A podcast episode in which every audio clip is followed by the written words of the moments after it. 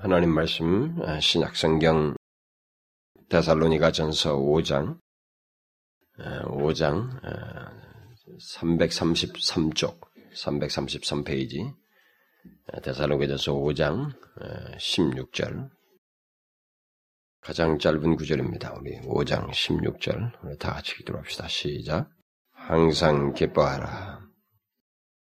아, 여러분 중에 어떤 사람은 에, 우리가 지금 계속 살펴오고 있는 그 내용, 오늘날 교회 안에 있는 사람들이 무시하는 그 말씀들을 우리가 살피고 있잖아요. 그런 말씀으로서 오늘 본문을 아, 읽은 것에 대해서 다소 의아스럽게 생각할지 모르겠습니다. 그러나 여러분 한번 이 말씀을 오늘날 예수를 소위 예수를 믿고 있는 사람들에게 한번 비추어서 이렇게 살펴보십시오. 아니, 여러분 각자 우리 자신들에게 이 말씀을 한번 비추어서 어, 살펴보십시오. 한번 진지하게 항상 기뻐하라는 이 말씀을 우리 자신들에게 비추어서 이렇게 한번 살펴보라는 것입니다. 어떻습니까, 여러분? 기뻐하고 있습니까? 그것도 항상 기뻐하고 있습니까? 다른 사람들은 그만두고라도 우리 자신들을 한번 잘 보십시오. 우리 자신들은 어떻습니까? 여러분들은 항상 기뻐하고 있습니까? 사실 우리들의 현실은 항상 기뻐하지 못하게 하는 일들과 사건들, 문제들, 사람들과의 관계 속에서 이런저런 어려움들, 아, 이런저런 상황들을 우리가 경험하고 그런 것에 둘러싸여 있습니다. 아담이 타락한 이래로 지금껏 인류는 그런 것들로부터 자유하지 못하고 있습니다. 다시 말해서 기뻐하지 못하게 하는 여러 가지 것들로부터 아, 여러 가지 것들에 둘러싸여 있고 그런 것으로부터 자유하지 못한 채 살아가고 있습니다. 그래서 기쁨을 갖게 하는 완벽한 환경과 조건을 우리는 갖지 못하고 있습니다. 그런데도 불구하고 오늘 본문은 우리 그리스도인들을 가리켜서 항상 기뻐하라고 말하고 있습니다. 여러분들은 이 말씀을 따라서 항상 기뻐하고 있느냐는 것입니다. 어떻습니까? 본문은 일시적인 기쁨을 말하고 있지 않습니다. 항상 기뻐하는 것, 곧 기뻐하는 삶을 말하고 있습니다. 어떤 학자들은 이 말씀을 항상 기쁨으로 하나님께 예비할 것을 말한다고 이렇게 해석을 합니다. 그러나 그것은 이 말씀에 대한 바른 설명이 아닙니다. 물론 그런 내용을 포함한다고 할 수 있습니다.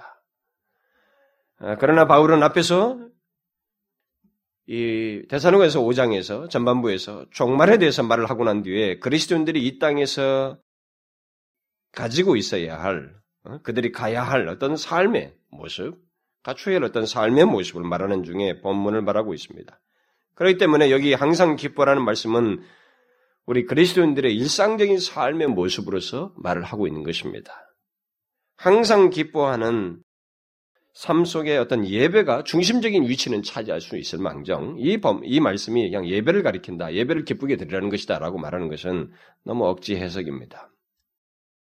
그러나 바울은 그것을 이제 그런 그 어, 예배가 중심인 것을 그런 정도를 넘어서서 우리의 삶이 항상 기뻐하는 삶이 한다고 하는 것을 본문에서 말을 하고 있습니다. 그런데 과연 이런 말씀이 우리들 가운데 그대로 적용되고 있느냐라는 거예요. 그렇습니까, 여러분?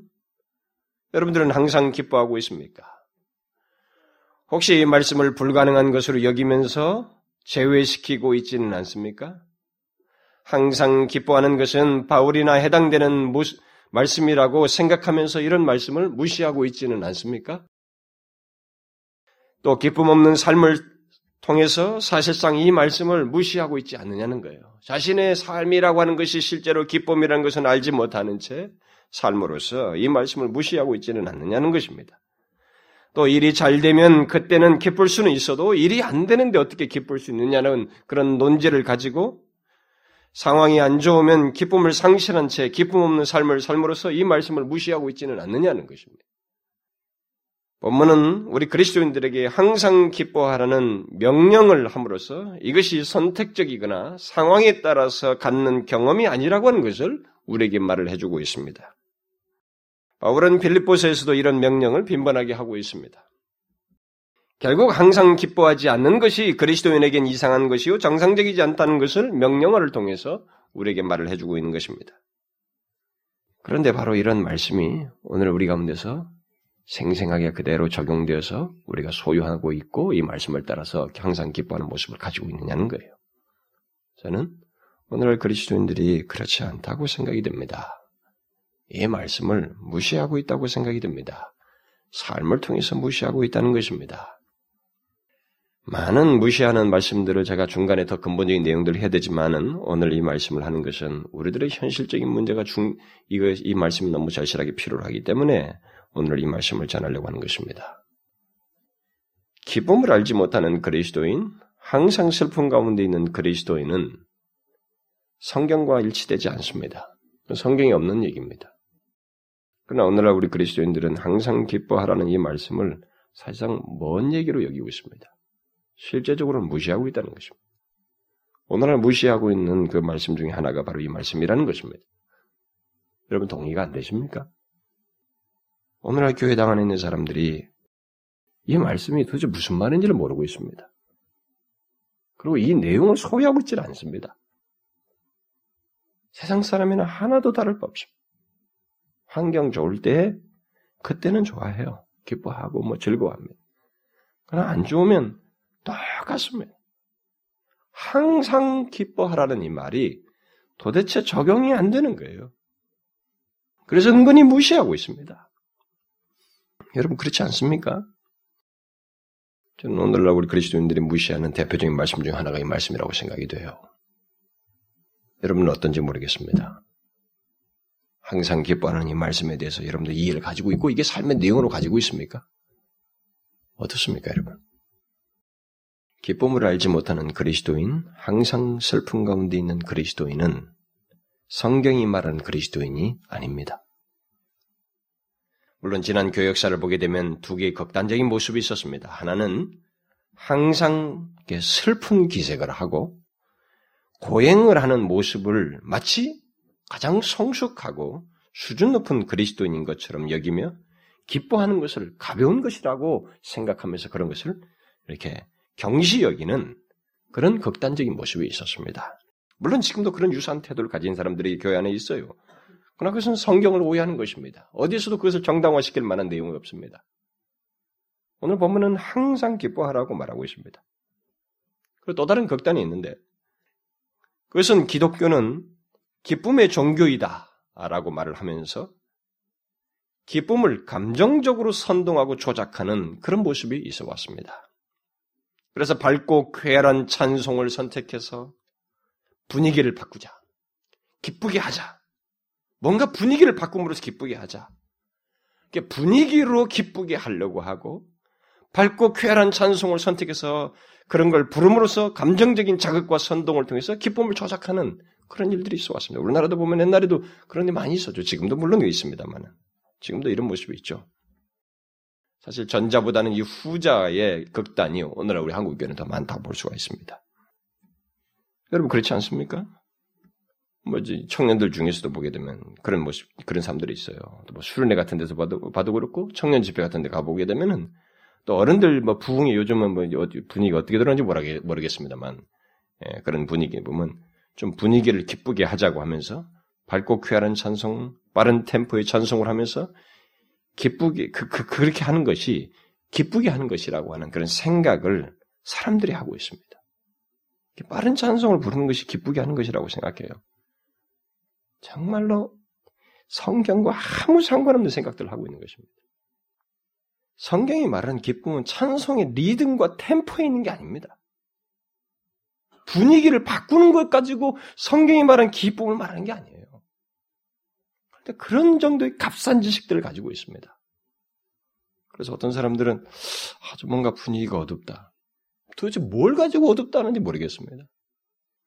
그냥 뭔가 분위기에 막 눈에 자극을 주는 화사하고 뭔가 좀 막 현란스럽고 사람의 감정을 막 부추기는 뭔가 그런 것이 주변에서 만들어져야 이게 조금 괜찮고 생기발랄한 것 같고 뭔가 기쁜 것 같다고 하는 아주 세상적인 그 육감적이고 본능적인 자극적인 사고 방식을 가지고 기독교에다 전맥을 시켜서 그런 것으로 선동하는 역사가 있어 왔는데 지금도 여전히 그런 모습이 있습니다. 리듬과 가락은 기쁨이 있어서 이렇게 후발적으로 이렇게 부차적으로 표현될 수 있는 방식은 맞아요. 아무래도 쾌활하겠죠. 어? 리듬이 좀 쾌활하고 뭐 그런 것이 날 수도 있겠죠.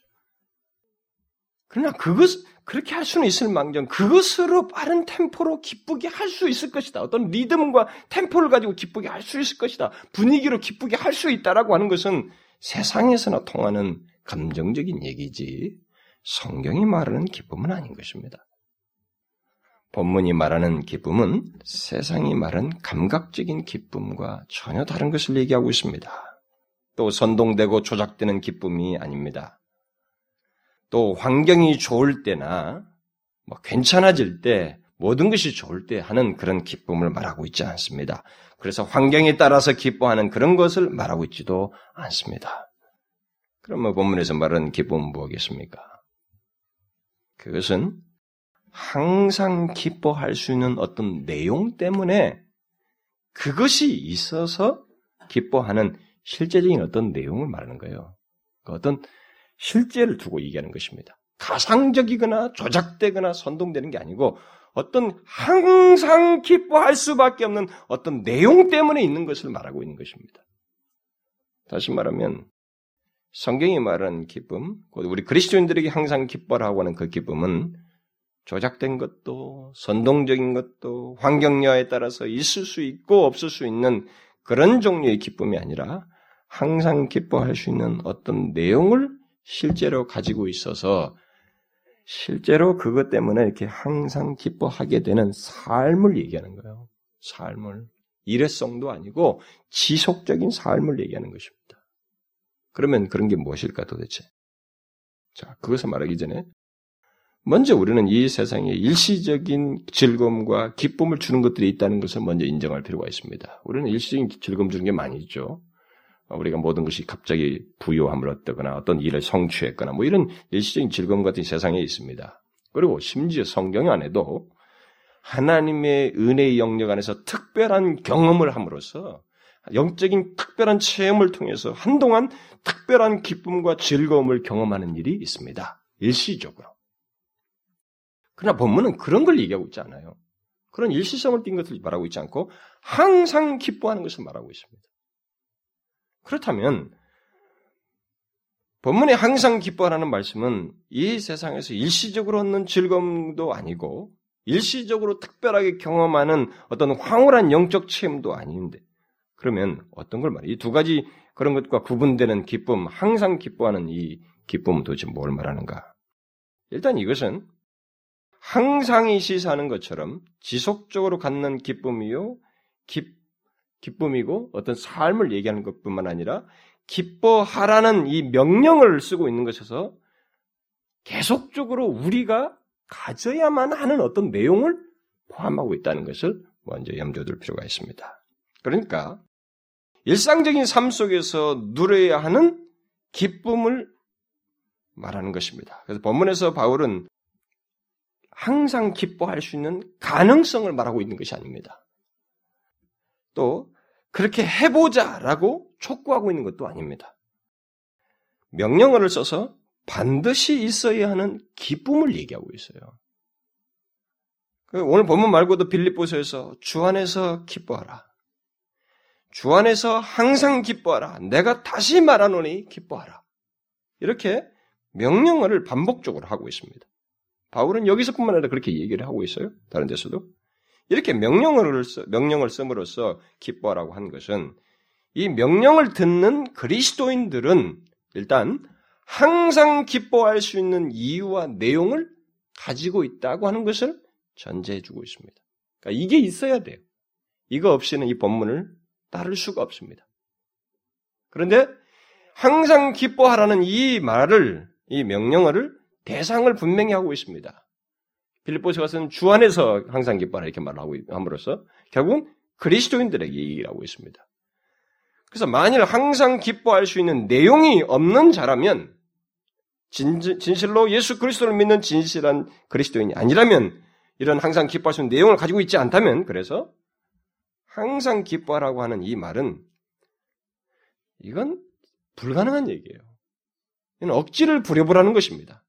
그냥 노력해보라는 정도로 밖에 설명할 수가 없는 것입니다. 억지로 기뻐해보라는 얘기예요. 그런 게 아닙니다. 바울은 그 정도의 권면을 하고 있는 게 아닙니다. 항상 기뻐하는 것에 당연함을 담고 명령어를 쓰고 있는 것입니다. 그러니까 이게 실제 내용이라고 얘기를 하고 있어요. 그렇다면 본문은 항상 기뻐할 수 있는 이유와 내용을 가지고 있는 그리스도인들에게 하는 말이라고 할 때, 그 내용이 없다면 사실 항상 기뻐할 수 없다고 할 때, 그럼 그리스도인들이 가진, 가진 그 항상 기뻐할 수 있는 이유와 내용이라는 건 뭔가? 이것은요, 굉장히 많습니다. 굉장히 많아요. 성경의 모든 것을 다 얘기합니다. 근데 축약해서 간단하게 얘기하겠습니다. 하나, 한 가지만 얘기하겠습니다. 그것은 바로 영원히 변치 않는 우리의 신분이요. 우리와 하나님과의 관계입니다. 여러분 잘 들으십시오. 이 말씀이 어떻게 무시되는지 잘 보십시오. 이 명령어를 안 따르고 있는 거예요, 우리가. 잘 보시면 항상 기뻐할 수 있는 사람은 정해져 있어요. 그리고 그들은 항상 기뻐할 수 있는 내용을 가지고 있습니다. 그 내용은 다른 모든 것을 일단 둘째 치더라도 일단 축약해서 말하자면 영원히 변할 수 없는 변치 않는 그래서 항상 기뻐할 수밖에 없는 우리의 신분 하나님과의 관계를 말하는 것입니다. 그것이 있기 때문에 항상 기뻐하라 라고 말하는 것입니다. 예수 그리스도를 믿는 자는 영원히 변치 않는 신분을 가지고 있습니다. 하나님의 자녀로라는 신분을 가지고 있습니다. 그리스도와 함께한 후사라고 하는 그 신분, 위치를 가지고 있어요. 이 신분은 예수 그리스도 안에서 예수 그리스도께서 십자가에서 피를 흘림으로써 확정해 준 것이기도 합니다. 그래서 지워질 수가 없어요. 독생자 예수 그리스도의 피가 지워질 수 없는 한, 지워질 수 없는 것처럼 그리스도 안에서 갖게 된 하나님과 우리와의 관계 또한 지워질 수가 없습니다. 바울이 말한 대로 사망도 천사들도 권세자들도 현재는 물론이고 장래에도 아니 어떤 피조물이라도 예수 그리스도 안에 있는 하나님의 사랑, 바로 하나님과의 관계를 끊을 수가 없는 것입니다. 바로 이 사실을 펼쳐서 더욱 상세히 말하자면 우리는 무궁무진한 얘기를 해야만 합니다. 하나님은 하나님께서 우리들을 존재케 하시는 것에서부터 전제를 창조하시고 모든 것을 우리에게 환경을 설정해 주시고 그 환경 가운데 적절한 시기에 우리를 존재케 하신 것에서부터 예수 그리스도 안에서 죄를 사하시고 구원하심으로써 하나님의 자녀가 되게 한 것은 되게 하신 이 모든 것을 나타내신 그 모든 내용들을 망라해서 그런 것들이 다 항상 기뻐하시는 이유 내용이라고 말할 수 있습니다. 제가 이 시간에 이 기쁨과 관련해서 다 말을 할지 못합니다만 사실 이것은 굉장히 방대한 내용이에요. 건드리기를 미루고 미루었습니다만 그냥 단편적으로 오늘은 이 말씀만 그냥 무시하는 말씀으로서만 살펴보고 싶은 것입니다. 그리스도인의 기쁨을 얘기하려면 우리는 성부, 성자, 성령 하나님 그분의 인격과 사역, 우리를 향한 사역을 다 망라해야 돼요. 그러나 여러분 최소한 그리스도인들이 항상 기뻐할 수 있는 그 포괄적인 이유와 내용을 바울이 자신이 빌립보서나 대사롱에서 말을 할때 의식하고 있고 그 배경 속에서 전반에서 먼저 말하고 있는 이 내용을 한 가지만 우리가 축약하자면 그것은 자신이 하나님과 가진 관계예요. 영원하신 하나님과 관계를 가지고 있다는 것이고 그분의 자녀라고 하는 이 변할 수 없는 신분을 가지고 있다는 것. 바로 그것에 기인하고 있습니다. 그래서 우리 그리스도인들은 항상 기뻐할 수 있는 이런 이유와 내용을 가진 자라는 겁니다. 바로 영원하신 하나님, 지극히 영광스럽고 거룩하신 하나님과 유한하고 더럽고 추한 내가 영원한 관계를 가지고 있다는 사실이에요. 바로 이것이 항상 기뻐할 수 있는 이유요, 대표적인 내용이라는 것입니다. 우리는 바로 그런 특별한 신분과 위치에 있다. 것이 바울이 이 말을 하는 배경 속에 담고 있는 것입니다. 그래서 비록 이 땅을 살지만 영원하신 하나님 만왕의 왕이신 하나님의 자녀로 살고 있다는 것이에요. 우리는 이 땅에서 삶을 이 땅에서 였던 삶을 넘어서서 영원하신 하나님과 우리의 우리 영원하신 하나님과 영원한 삶을 살도록 정해진 사람들이에요. 그렇게 될 사람들입니다. 그런 사람으로서 이 땅을 잠시 지나고 있는 것입니다. 그야말로 문제 많고 불완전한 이 땅을 살지만 이 땅에서 항상 기뻐할 수 있는 그런 강력한 이유와 내용을 가지고 있는 것이 그리스도인이라는 거예요.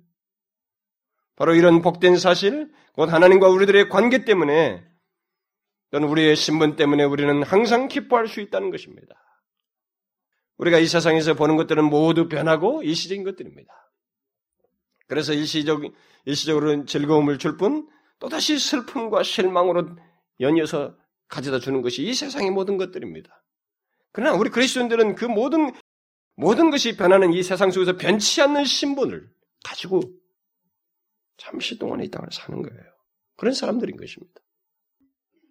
바울은 빌립보에서 주 안에서 항상 기뻐하라는 이 말을 그 하기에 바로 그 앞서서 그 말 바로 앞에 어, 여러 그리스도인들의 이름을 거론하면서 그 이름들이 생명책에 있느니라 라고 하면서 주 안에서 항상 기뻐하라. 생명책이 있다는 걸 얘기하면서 주 안에서 항상 기뻐하라 이렇게 말합니다. 그리고 몇 구절 앞에서는 오직 우리의 시민권은 하늘에 있는지라 거기로서 구원하는 자 곧 주 예수 그리스도를 기다리노니 그가 만물을 자기에게 복종케 하실 수 있는 자의 역사로 우리의 낮은 몸을 자기 영광의 몸의 형체와 같이 변케 하시리라. 앞에서 그런 얘기를 해요. 그러니까 우리들이 항상 기뻐할 수 있는 것은 무엇 때문이라는 겁니까? 바로 우리의 시민권이 하늘에 있기 때문이다. 이렇게 말을 하고 있는 것입니다. 물론 현재 우리들이 거하는 이 세상에서 우리들은 이런저런 다양한 형편과 문제들과 어려움들을 겪을 수 있습니다. 바울이 빌립보서에서 말할 때 자신이 비천에 처할 수도 처하기도 했고 풍부에 처하기도 했고 배부를 때도 있었고 배고플 때도 있었다 말이죠. 심지어 그런 어떤 슬프게 할 어떤 형편들을 겪을 수 있었지만 그런데도 불구하고 자기는 항상 기뻐하라는 말을 하고 있어요. 뭡니까? 우리 그리스도인들은 그렇다 할지라도 하늘의 시민권을 가지고 있기 때문에 이 세상에서 항상 기뻐할 수 있다. 우리는 그런 상황이 좌우돼, 환경이 좌우되면서 사는 사람들이 아니다. 이렇게 말을 하는 것입니다. 오히려 우리들은 그 어떤 것들로도 끊을 수 없는 하나님과의 관계 속에서 항상 기뻐할 수 있는 내용을 가진 사람으로서 사는 사람들이다. 실제로 바울은 그 사실을, 이런 사실을 이론적으로 말하는 게 아니고 자신의 실제 경험 속에서 얘기를 하죠. 뭐 이게 뭐 그냥 한번 하는 교훈으로 하는 게 아니라 자신이 항상 기뻐하라는 말을 감옥에서 하잖아요. 그 말을 기쁨이란 말을 가장 많이 하는 때가 감옥에 있을 때 얘기입니다. 그러니까 그런 사실은 우리 그리스도인들의 항상 기뻐하는 문제는 환경과 사실상 상관이 없다는 것입니다. 무슨 말인지 알겠습니까? 항상 기뻐하는 이 문제는 환경과 사실상 상관이 없다는 것입니다. 이 문제를 뛰어넘어야 돼요. 이 문제를 뛰어넘기 전에는 환경과 상관이 없는 항상 기뻐할 수밖에 없는 이유요 내용인 변치 않는 하나님과의 관계 이 신분을 믿음으로써 환경에 동료하진 이 문제를 뛰어넘지 않으면 항상 기뻐할 수 없습니다. 바울처럼 그런 경험할 수 없어요. 우리는 이 사실을 분명하게 실제적으로 생각하고 경험해야 됩니다. 오늘날 교회 안에는 환경에 따라서 항상 기뻐하는 것은 둘째째, 뭐, 항상 기뻐하는 건 둘째치고, 환경에 따라서 믿음까지도 팔아먹는 그런 사람들이 있습니다. 요즘 무슨, 한 교수회에서 뭐 경계인 얘기가 많이 나옵니다. 경계선상에 있는 사람들이 많아요. 그래가지고 환경에 따라서, 뭐 오늘 무슨 일이 있으면 그것에 따라서 죽게 대한 신앙의 태도를 이랬다 저랬다 하고 자기 인간적인 약속 하나를 지키기 위해서 하나님과의 약속, 하나님에 대한 신의를 저버리는 이런 경계선상에 선 사람들이 너무 많습니다. 환경에 따라서 믿음까지도 팔아먹는 사람들이 있어요. 그런 사람들은 항상 기뻐할 수 있는 내용을 알지 못하거나 아니면 기억하지도 않고 살아가고 있는 사람들이에요. 그러니까 당연히 뭐 항상 기뻐하는 이게, 이게 너무 줄, 귀한 우리에게 적극적인 생명이 생기는 말씀인데 이게 무겁게 이 도대체 무슨 말인가 말이지. 더 거부감을 불러일으키는 말씀으로 들리게 되는 것입니다. 그러나 성경은 분명히 말해요. 정령 그리스도인이라면 그는 항상 기뻐할 수 있는 이유와 내용을 가진 사람으로서 곧 모든 것이 변하는 세상 속에서 변치 않는 하나님과의 관계를 가지고 항상 기뻐할 수 있다. 그런 사람으로 살아야 된다. 명령어로 말을 하는 것입니다. 우리는 이것을 잘 유념해야 됩니다. 근데 오늘 본문에서 우리가 유의할 또 한 가지 사실이 있어요. 근데 이 문제를 항상 기뻐하는 문제와 관련해서 그것은 하나님과의 관계가 있으면 자동적으로 기쁨이 생긴다고 말하고 있지 않다는 것입니다. 본문에서 어떻게 하라고 말하고 있습니까? 항상 기뻐하라 명령어로 말하고 있어요. 가만히 있으면 된다 이렇게 말하지 않고 있습니다. 명령어로 말하고 이 말은 명령어로 말하고 있다는 것은 우리들이 항상 기뻐하는 이 문제, 항상 기뻐하는 어떤 삶을 위해서 적극적인 신앙 태도를 가져야 된다는 것입니다. 항상 기뻐하는 이 삶을 위한 어떤 적극적인 신앙 태도가 우리에게 필요로 하다는 있어야 된다고 하는 것을 전제해 주고 있습니다. 어떤 태도입니까?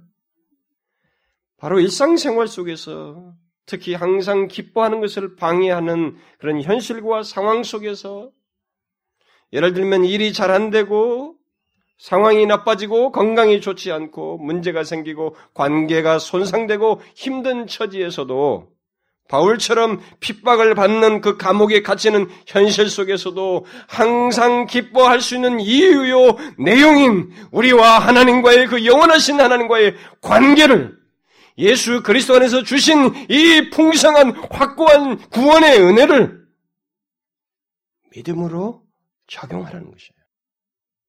그것을 하나님과의 관계를 확증하신 예수 그리스도의 십자가를 생각함으로써 또 영원하신 하나님과 함께할 구원의 소망을 기억하며 신뢰하는 신앙의 태도를 가져야 된다는 것입니다. 그 어려운 환경 속에서 가만히 있으면 기쁨이 생기는 게 아니라 많이 사단이 집어넣는 잡다한 생각들, 불만을 갖게 하고 나는 왜 이런가 하는 이 사단의 잡다한 생각들도 우리의 지성을 통해서 들어오거든요. 거기에 따르지 말고 하나님이 나에게 어떤 은혜를 주시고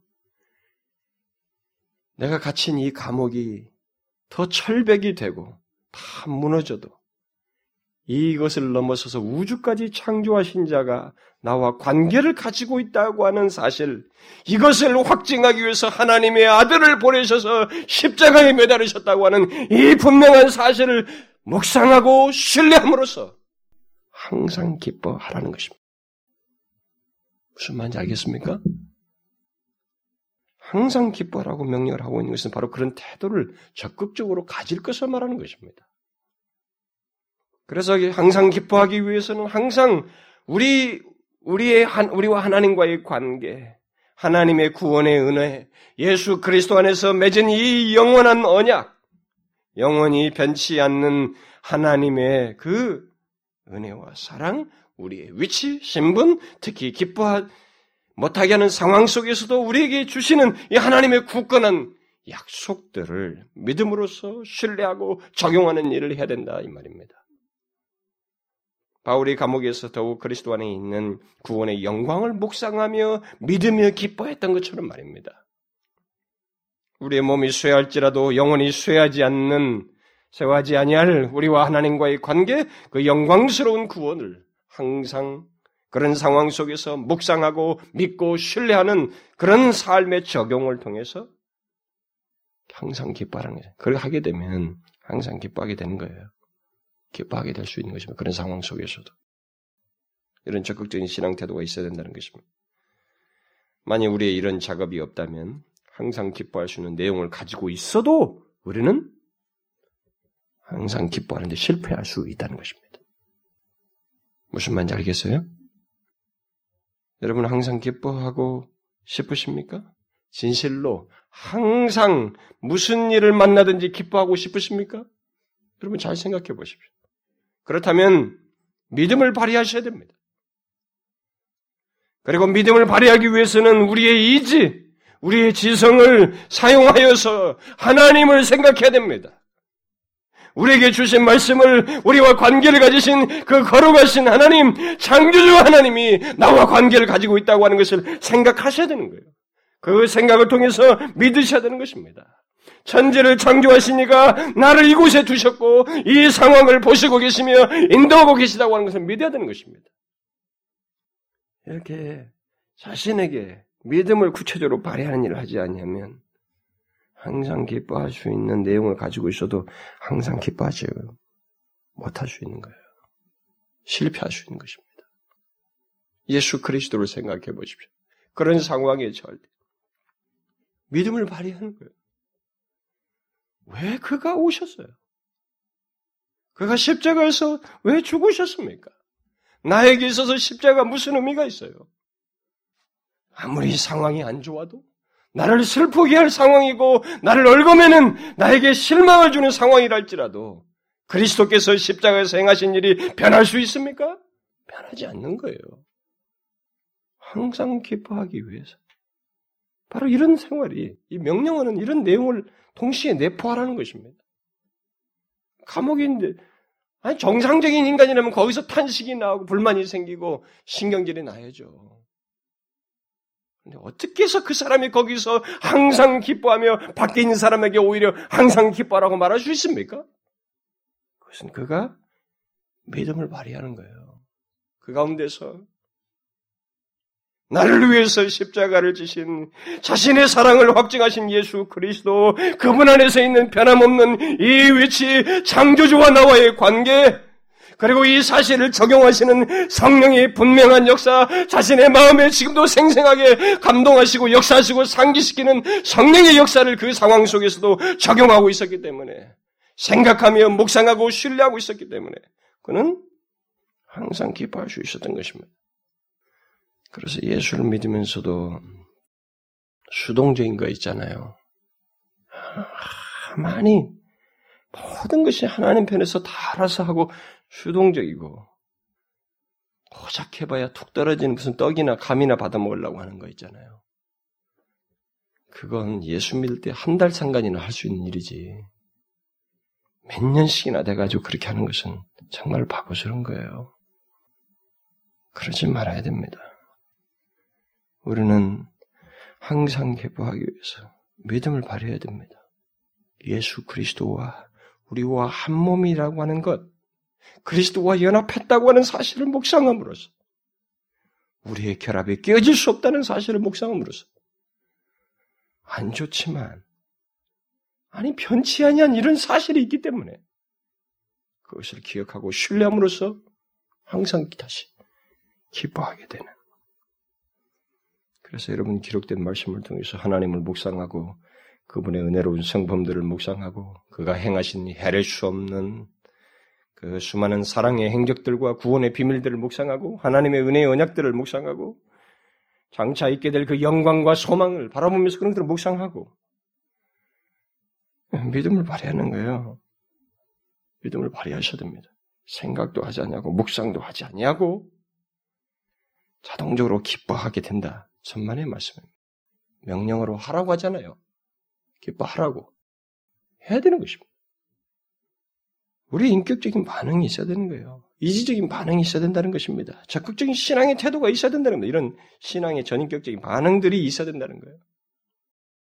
자신 안에 있는 항상 기뻐할 수밖에 없는 이 불변한 명확하고 너무 영구적인 사실, 이런 하나님과의 관계를 자신의 그 안 좋은 상황 속에서 적용함으로써 기뻐하라. 것입니다. 만일 자신이 예수를 믿고 있음에도 불구하고 항상 기뻐하지 못하고 있다면 그 이유가 뭘까요? 그것은 하나님과의 관계가 바르지 못하기 때문에 그렇기도 할 것입니다. 또 항상 기뻐하는 이 명령을 따르지 않기 때문인 것입니다. 분명히 자신에게 변치 않는 구원, 그런 것을 자기가 분명히 알고 있다면, 그리고 한때 그런 것을 기뻐하며 감격했던 그런 것이 있음에도 불구하고 항상 기뻐하는 것에 실패하고 있다면, 그 사람은 자신의 기뻐하라고 하는 이 명령을 따라서 믿음을 적용하고 있지 않는 것입니다. 적용하지 않고 있기 때문에 그래요. 그 상황 속에서. 어떤 사람들은 그리스도인의 기쁨을 수동적으로 갖는 경험하게 되는 어떤 경험으로 생각하는 경, 하는 사람들이 있습니다. 그래서 그저 자신 안에서 갑작스럽게 일어난 어떤 기쁨이나 기쁘게 하는 어떤 내적인 경험, 경험 같은 것을 기대하면서 수동적으로 태도를 취하는 그런 사람들이 있습니다. 그러나 여러분 본문을 보십시오. 본문은 수동적으로 있으라고 말하고 있지 않습니다. 항상 기뻐하라고 말하고 있어요. 적극적으로 명령하고 있습니다. 결국 항상 기뻐할 수 있는 이유와 내용을 가지고 있는 그리스도인들은 항상 기뻐하기 위해서 그 이유와 내용을 자신의 현실에 바르게 비추고 그것을 믿음으로 적용하는 일이 있어야 된다는 것입니다. 그 믿음으로 위해서 묵상하고 그 말씀들을 의지하는 것이 있어야 된다는 거예요. 일이 안 되고 실패를 경험하고 슬프게 하는 상황일지라도 흔들 수 없는 하나님과 우리와의 관계, 십자가의 구원을 묵상함으로써 그 항상 기뻐할 수밖에 없는 그 내용들을 자신의 현실에 비춤으로써 기뻐하라는 것입니다. 물론 이것은 단순히 이지적인 노력을 하라고 하는 거 아니에요. 이지적인 노력만 하는 거 아닙니다. 마치 마인드 컨트롤 하듯이 이럴 때는 이런 지식을 대입시켜서 그 상황을 안정감 있게 처리하라 그런 심리학적인 문제가 아닙니다. 바울이 항상 기뻐하라고 하는 것은 실제 경험을 얘기하는 겁니다. 어떤 내용이 있어서 실제로 경험하는 것을 말합니다. 여러분, 아무리 마인드 컨트롤해도 감옥에서 이유 없이 다른 이유 때문에 선한 일을 하다가 잡혀서 있으면 이게 한계가 있는 거예요. 진정을 시킬지 모르지만 그것이 폭포수가 솟아나는 것처럼 감격하며 기뻐하는 일은 넌센스입니다. 일어나지가 않습니다. 그러나 바울은 그런 실제적인 경험을 가지고 이해하는 것입니다. 그는 항상 기뻐하는 것을 감옥에 있으면서 경험하고 있었습니다. 그것이 자기 안에서 솟아나는 것이었고 자기가 실제로 그 항상 기뻐하는 것이 사실이라고 하는 것을 알고 경험하는 중에 하는 얘기예요. 그리고 그것이 그리스도인들의 실제적인 경험이요 감출 수 없는 내용이라고 하는 것을 말을 하고 있는 것입니다. 자신과 똑같이. 그리스도인들은 항상 기뻐할 수 있는 실제적인 내용을 가진 자들이라는 것입니다. 뭐예요? 영원히 변치 아니야. 그리고 홀로 있는 듯 하지만 함께 하시는 하나님이 계셔서 성령이 그 가운데 계셔서 그렇게 하나님을 의지하고 하나님과의 분명한 관계에 이 영원한 것을 붙드는 그를 힘주시고 성령께서 그와 함께 계셔서 그의 심중을 위로하시고 기쁘게 하신 그런 분명한 내용까지 있어서 하는 것입니다. 그러므로 우리는 모든 상황, 모든 어려움, 모든 상심과 아픔과 고난 속에서 자신과 영원하신 하나님과의 관계를 믿음으로써 항상 기뻐해야 됩니다. 이것을 실제로 적용함으로써 제가 지금 말을 하는 가운데서 이렇게 전하는 데서 여러분 중에 머릿속에서나 동의하지 코 숨치는 사람 혹시 있을지 모르겠어요. 그래 살아봐 이렇게 말하는지 모르겠습니다. 그것은 다른 게 아니에요. 여러분들이 불신앙한 겁니다. 믿지 않는 거예요. 다른 거 아닙니다. 그렇게 생각하는 사람은 믿음이 없는 겁니다. 내용이 없어요, 어쩌면은. 항상 기뻐할 수 있는 내용이 뭔지를 알지 못하기 때문에 그런 것입니다. 그렇게 하지 말고, 이 말씀대로, 이 명령을 따라서 하라는 거예요. 우리 그리스도인들은 정녕 그가 예수를 믿고 있다면 그 그리스도인은 환경에 상관없이 항상 기뻐할 수 있습니다. 우리는 만유의 주 대신 예수 그리스도와 연합한 자입니다. 영원하신 하나님과 영원히 함께 할 사람들입니다. 그것을 제한할 수 있는 환경은 이 세상에 없습니다. 그것을 제한할 수 있는 대상도 이 세상에 없습니다. 그것을 제한할 수 있는 시기도 따로 있지 않습니다. 진실로 바울이 말한 것처럼 사망이나 생명이나 천사들이나 권세자들이나 현재일이든 장래일이든 능력이나 높음이나 기쁨이나 아무 피조물이라도 우리를 우리 주 예수 그리스도 안에 있는 하나님의 사랑, 하나님과의 관계에서 끊을 수 없는 것입니다. 만일 사업이 안 되고 가정이 힘들고 하던 일이 잘 안 되고 몸이 아프고 힘들어도 그런 것들이 우리가 항상 기뻐할 수 있는 하나님과의 관계를 제한하지 못한다는 것. 그것을 우리가 알아야 됩니다. 바로 그것은 그리스도인의 특별한 신분과 위치와 그에 따른 삶 때문에 결국은 그런 모습을 통해서 이런 우리들의 삶을 통해서 이 세상에 아, 정말 기쁨이 무엇인지 항상 기뻐하는 것과는 거리가 먼 이 세상에 무엇인가를 도전을 줄 수 있는 위치에 우리가 있다라고 하는 것을 배경적으로 말하는 것입니다. 이것은 사실 그리스도인만 할 수 있어요. 오늘날은 그랬잖아요. 로이 존스도 뭐 그런 얘기를 영국에서 설교를 했습니다만은 이 시대의 가장 큰 문제는 그리스도인들의 자신들의 그 영광스러운 위치와 신분을 알지 못하는 데서 비극이 비롯된다 그랬습니다. 거기서 비극이 비롯돼요. 그러니까 그걸 알지 못하니까 제대로 살지도 못하고 그 영광스러움과 생기도 알지 못하니까 영향력도 없고 자기 자신도 비참하게 살고 그렇다는 것입니다. 그러나 여러분 잘 보십시오. 지난 교회 역사를 보게 되면은 그리스도인들이 항상 기뻐할 수 있는 이유, 그 내용을 가지고 있는 사람들이 실제로 남들이 볼 때는 상식적으로 보면 기뻐할 수 없는데 그런 상황에서 기뻐하는 모습을 통해서 어떻게 했습니까? 저 사람 도대체 왜 그래 말이지. 큰 세상에 대한 도전이 되었던 것입니다. 이 세상은 지금껏 그렇게 그리스도인으로부터 영향을 받아왔습니다. 그러나 이 시대는 그런 것이 약해 있는 거예요. 그런 모습이 상실되어 있습니다. 그래서 우리는 이제 항상 기뻐하는 우리들의 이런 그 모습을 통해서 이 세상을 다시 도전하는 그런 필요가 있어요. 이 시대는 절실히 그런 필요가 있, 는 시대입니다. 요즘 같은 한국 시점은 더더욱 그렇습니다. 항상 기뻐하는 우리 그리스도인의 삶은 결국 새로운 국면을 우리에게 만들어 주는 것입니다. 자신의 현실에 끌려 자신의 현실에 끌려다니는 게 아니라 결국 항상 기뻐한다는 것은 오히려 그 자신이 경험하는 이 어떤 어려운 현실들을 끌고 간다고 하는 그런 모습을 그가 전혀 다른 삶의 국면을 가지고 산다는 것을 보여주는 것입니다. 그렇죠? 여러분 보십시오. 예수를 믿으면서도 우리가 환경에 질질질 끌려다니는 사람도 있습니다. 돈의 노예가 되어 질질 돈에 끌려다니는 사람도 있습니다. 그 사람들은 항상 기뻐할 수가 없습니다. 오히려 항상 근심 슬픔이에요. 항상 기뻐하는 그리스도인의 삶은 어떤 새로운 삶의 국면을 가지고 있는 것입니다. 그는 환경에 지배받지 않아요. 현실에 끌려다니지 않습니다. 오히려 그걸 끌어버립니다. 이끈다고요. 그리고 그것은 희망 없는 이 세상에 큰 도전이 되는 것입니다.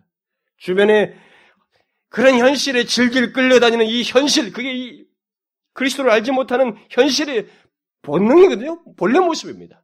그 현실 속에서는 큰 도전이 되는 것입니다. 오히려 그래서 복음을 전하는 계기가 되는 것입니다.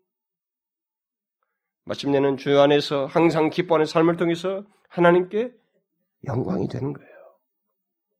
그래서 하나님은 우리가 그 안에서 만족하며 기뻐할 때 영광을 받으시는 것입니다. 그리고 그것이 다른 사람들에게 또 드러나게 되는 거죠. 이 시대는 갈수록 희망을 잃어가고 있습니다.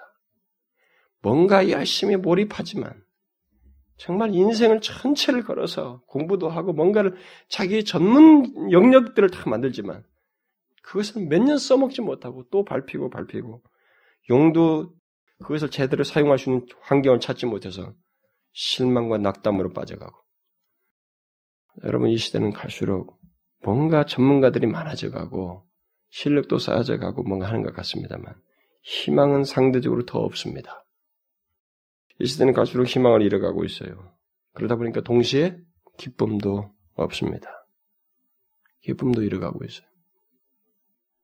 고작 해봐야 인위적인 기쁨과 쾌락을 기쁨이라고 대신 포장해서 사람들에게 뿌리고 유도함으로써 사람들을 더 큰 황당함과 멸망으로 유도하고 있습니다. 이게 세상이에요. 바로 이런 현실 속에서 우리 그리스도인들은 오늘 말씀대로 항상 기뻐하는 이 말씀대로 항상 기뻐하는 삶을 삶으로써 아 저렇게 진실로 기뻐하며 사는 길이 있구나. 어떻게 저럴 수 있을까? 오기 갇혔는데 어떻게 저럴 수 있어? 저 사람 망했는데 어떻게 저럴 수 있는 거야? 어떻게 저렇게 상황이 어려운데 저럴 수가 있는가? 그 이유가 무엇인가? 저 사람 안에는 뭐가 있을까?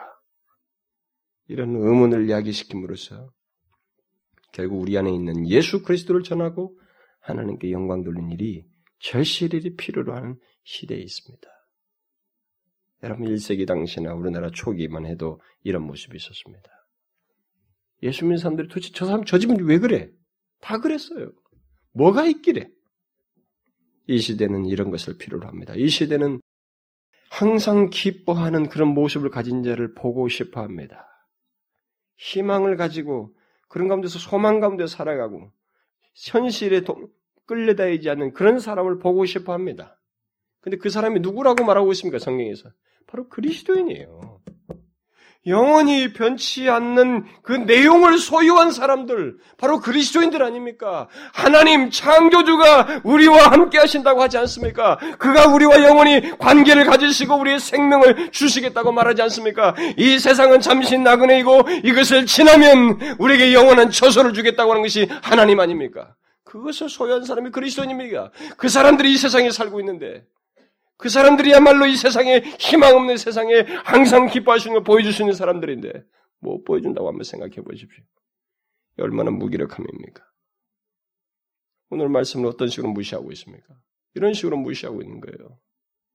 그래서 저는 우리들이 바르게 항상 기뻐하라고 하는 이 말씀을 따라서 그리고 믿음을 발휘함으로써 항상 기뻐할 수 있는 내용을 모든 상황에 믿음을 발휘해 적용함으로써 여러분 묵상하시고 여러분들은 생각하셔야 됩니다. 기억하시고 또 말씀을 꾸준히 통, 말씀을 통해서 꾸준히 이 풍성한 내용, 항상 기뻐할 수밖에 없는 내용들을 더 풍성하게 소유함으로써 그 상황이 끌려가는 게 아니라 그 가운데서도 오히려 항상 기뻐하는 그런 사람으로 살아야 되는 것입니다.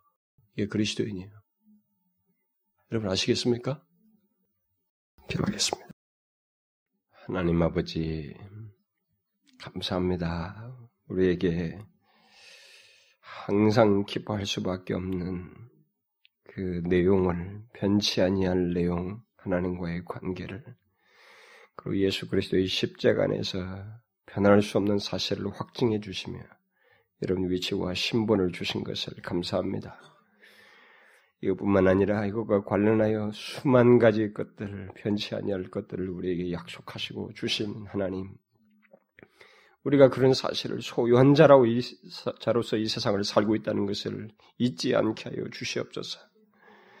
어떤 상황에 처하든지 설사 그 바울처럼 홀로 감옥에 갇혀서 죽음을 앞에 두는 사람처럼 처한 상황이 있다 할지라도 그것을 넘어서서 천지를 창조하신 자가 우리와 영원한 관계를 가지고 계신 것을 믿으며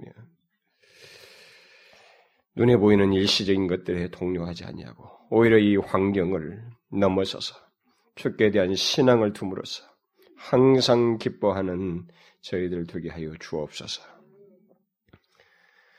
모든 말씀 예수 그리스도의 이름으로 기도하옵나이다. 아멘.